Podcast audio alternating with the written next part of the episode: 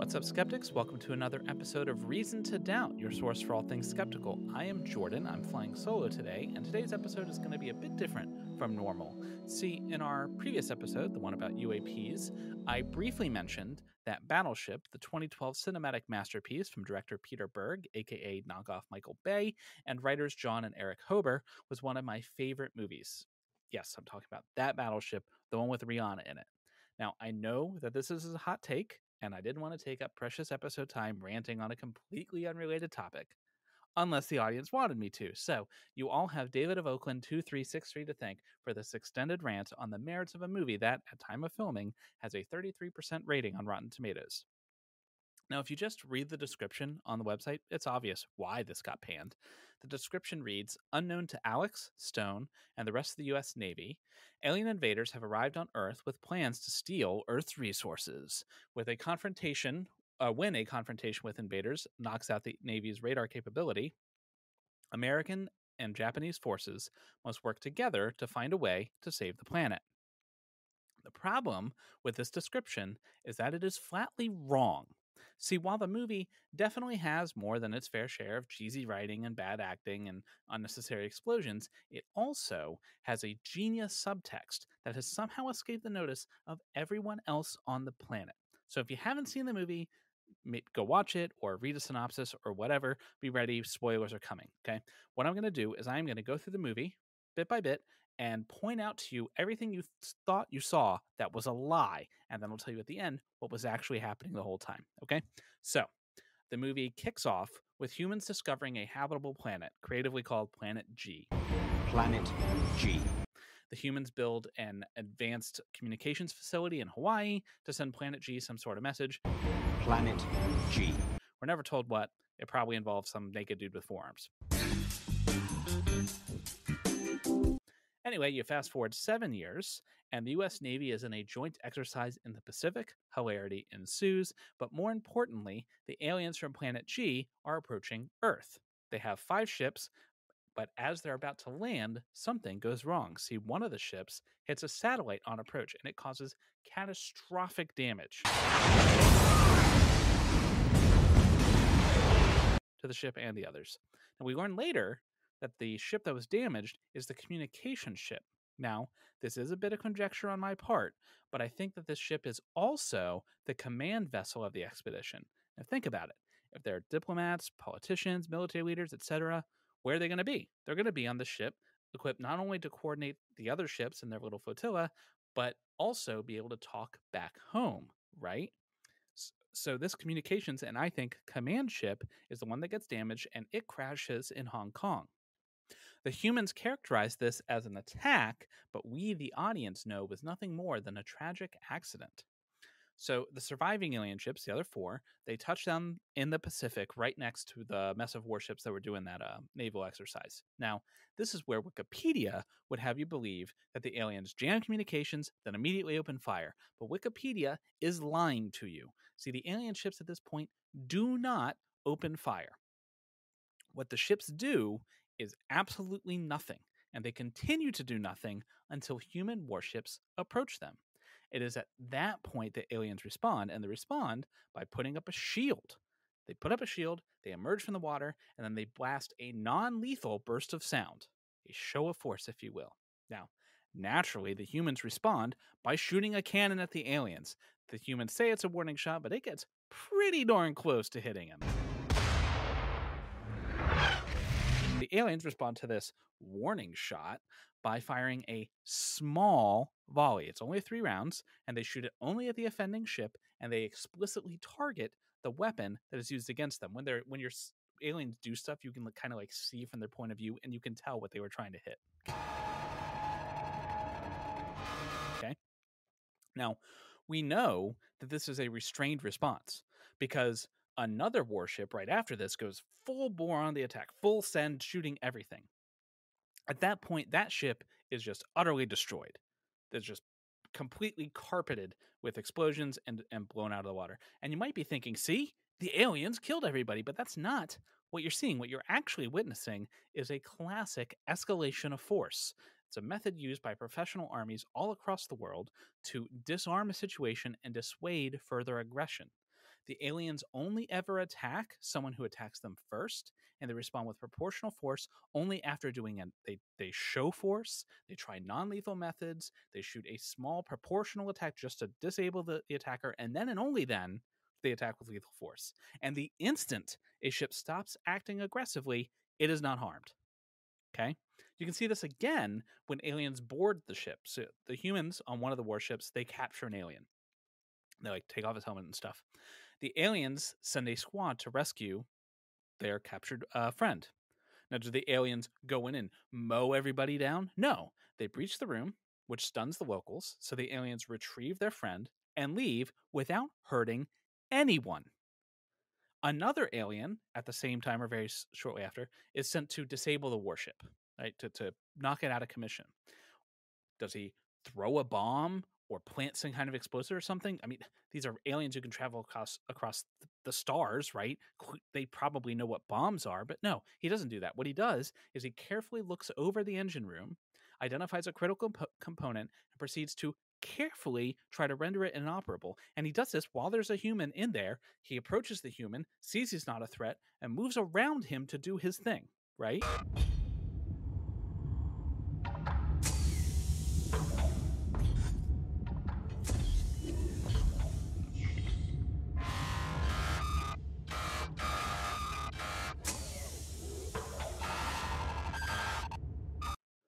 While the alien's trying to do this, he is repeatedly attacked by the humans. First, the guy tries to tackle him and like fist fight him.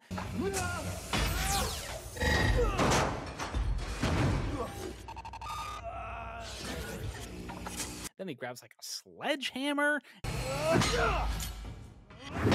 And then some other guys show up with guns, and at every single point, the alien brushes off the attack, tries to disarm the human. When he's shot at, he he doesn't kill the person. He takes the gun away.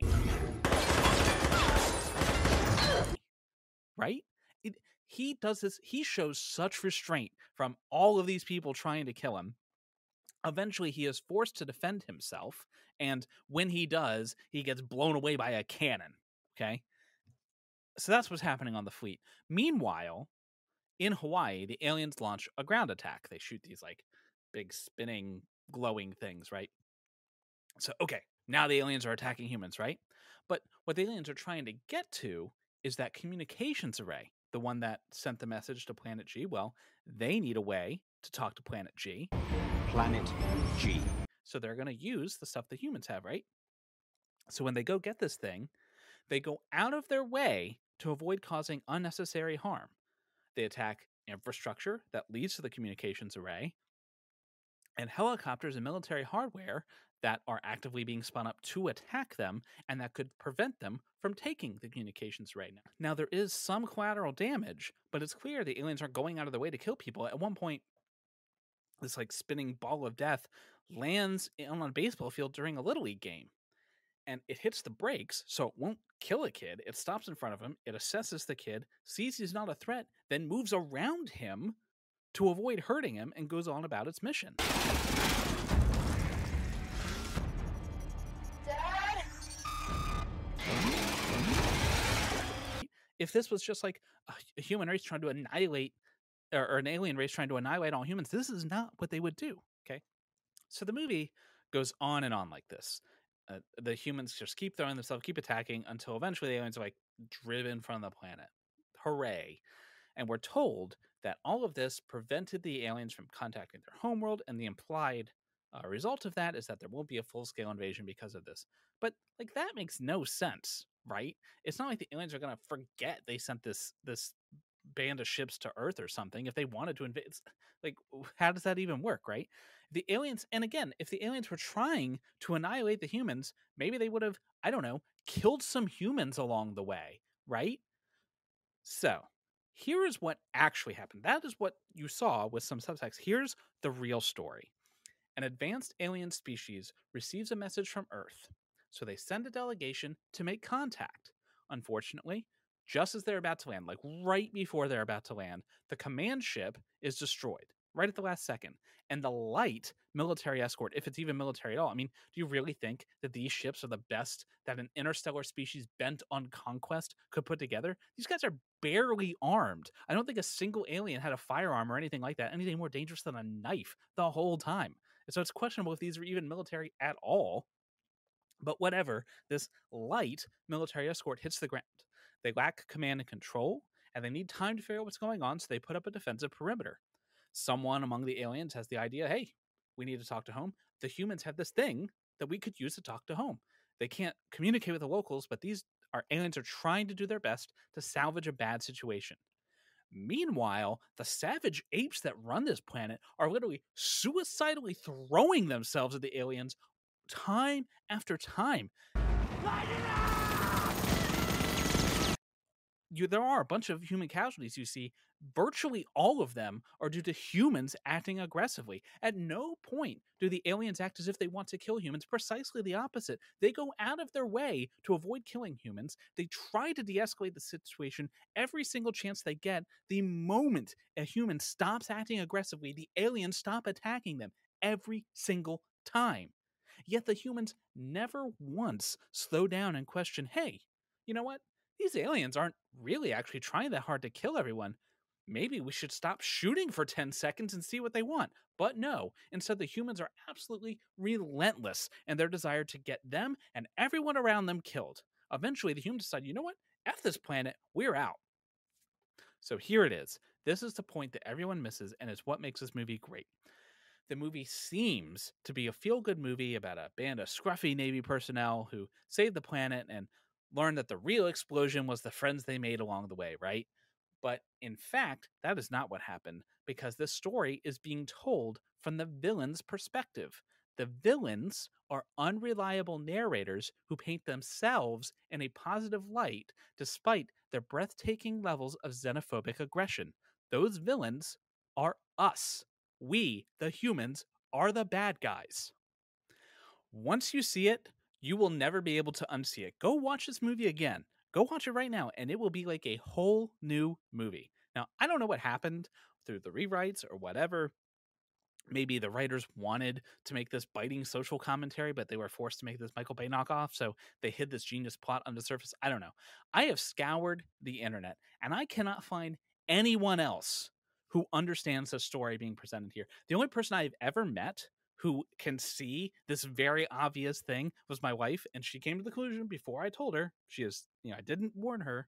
She got to the conclusion on her own. So, to Jon and Erich Hoeber, the writers, if you're watching this, I just want you to know that I know everyone else missed it, everyone else trashed it, but don't worry, I saw it. There is someone out there who appreciates what you were trying to do. And I just want to tell you two, bravo.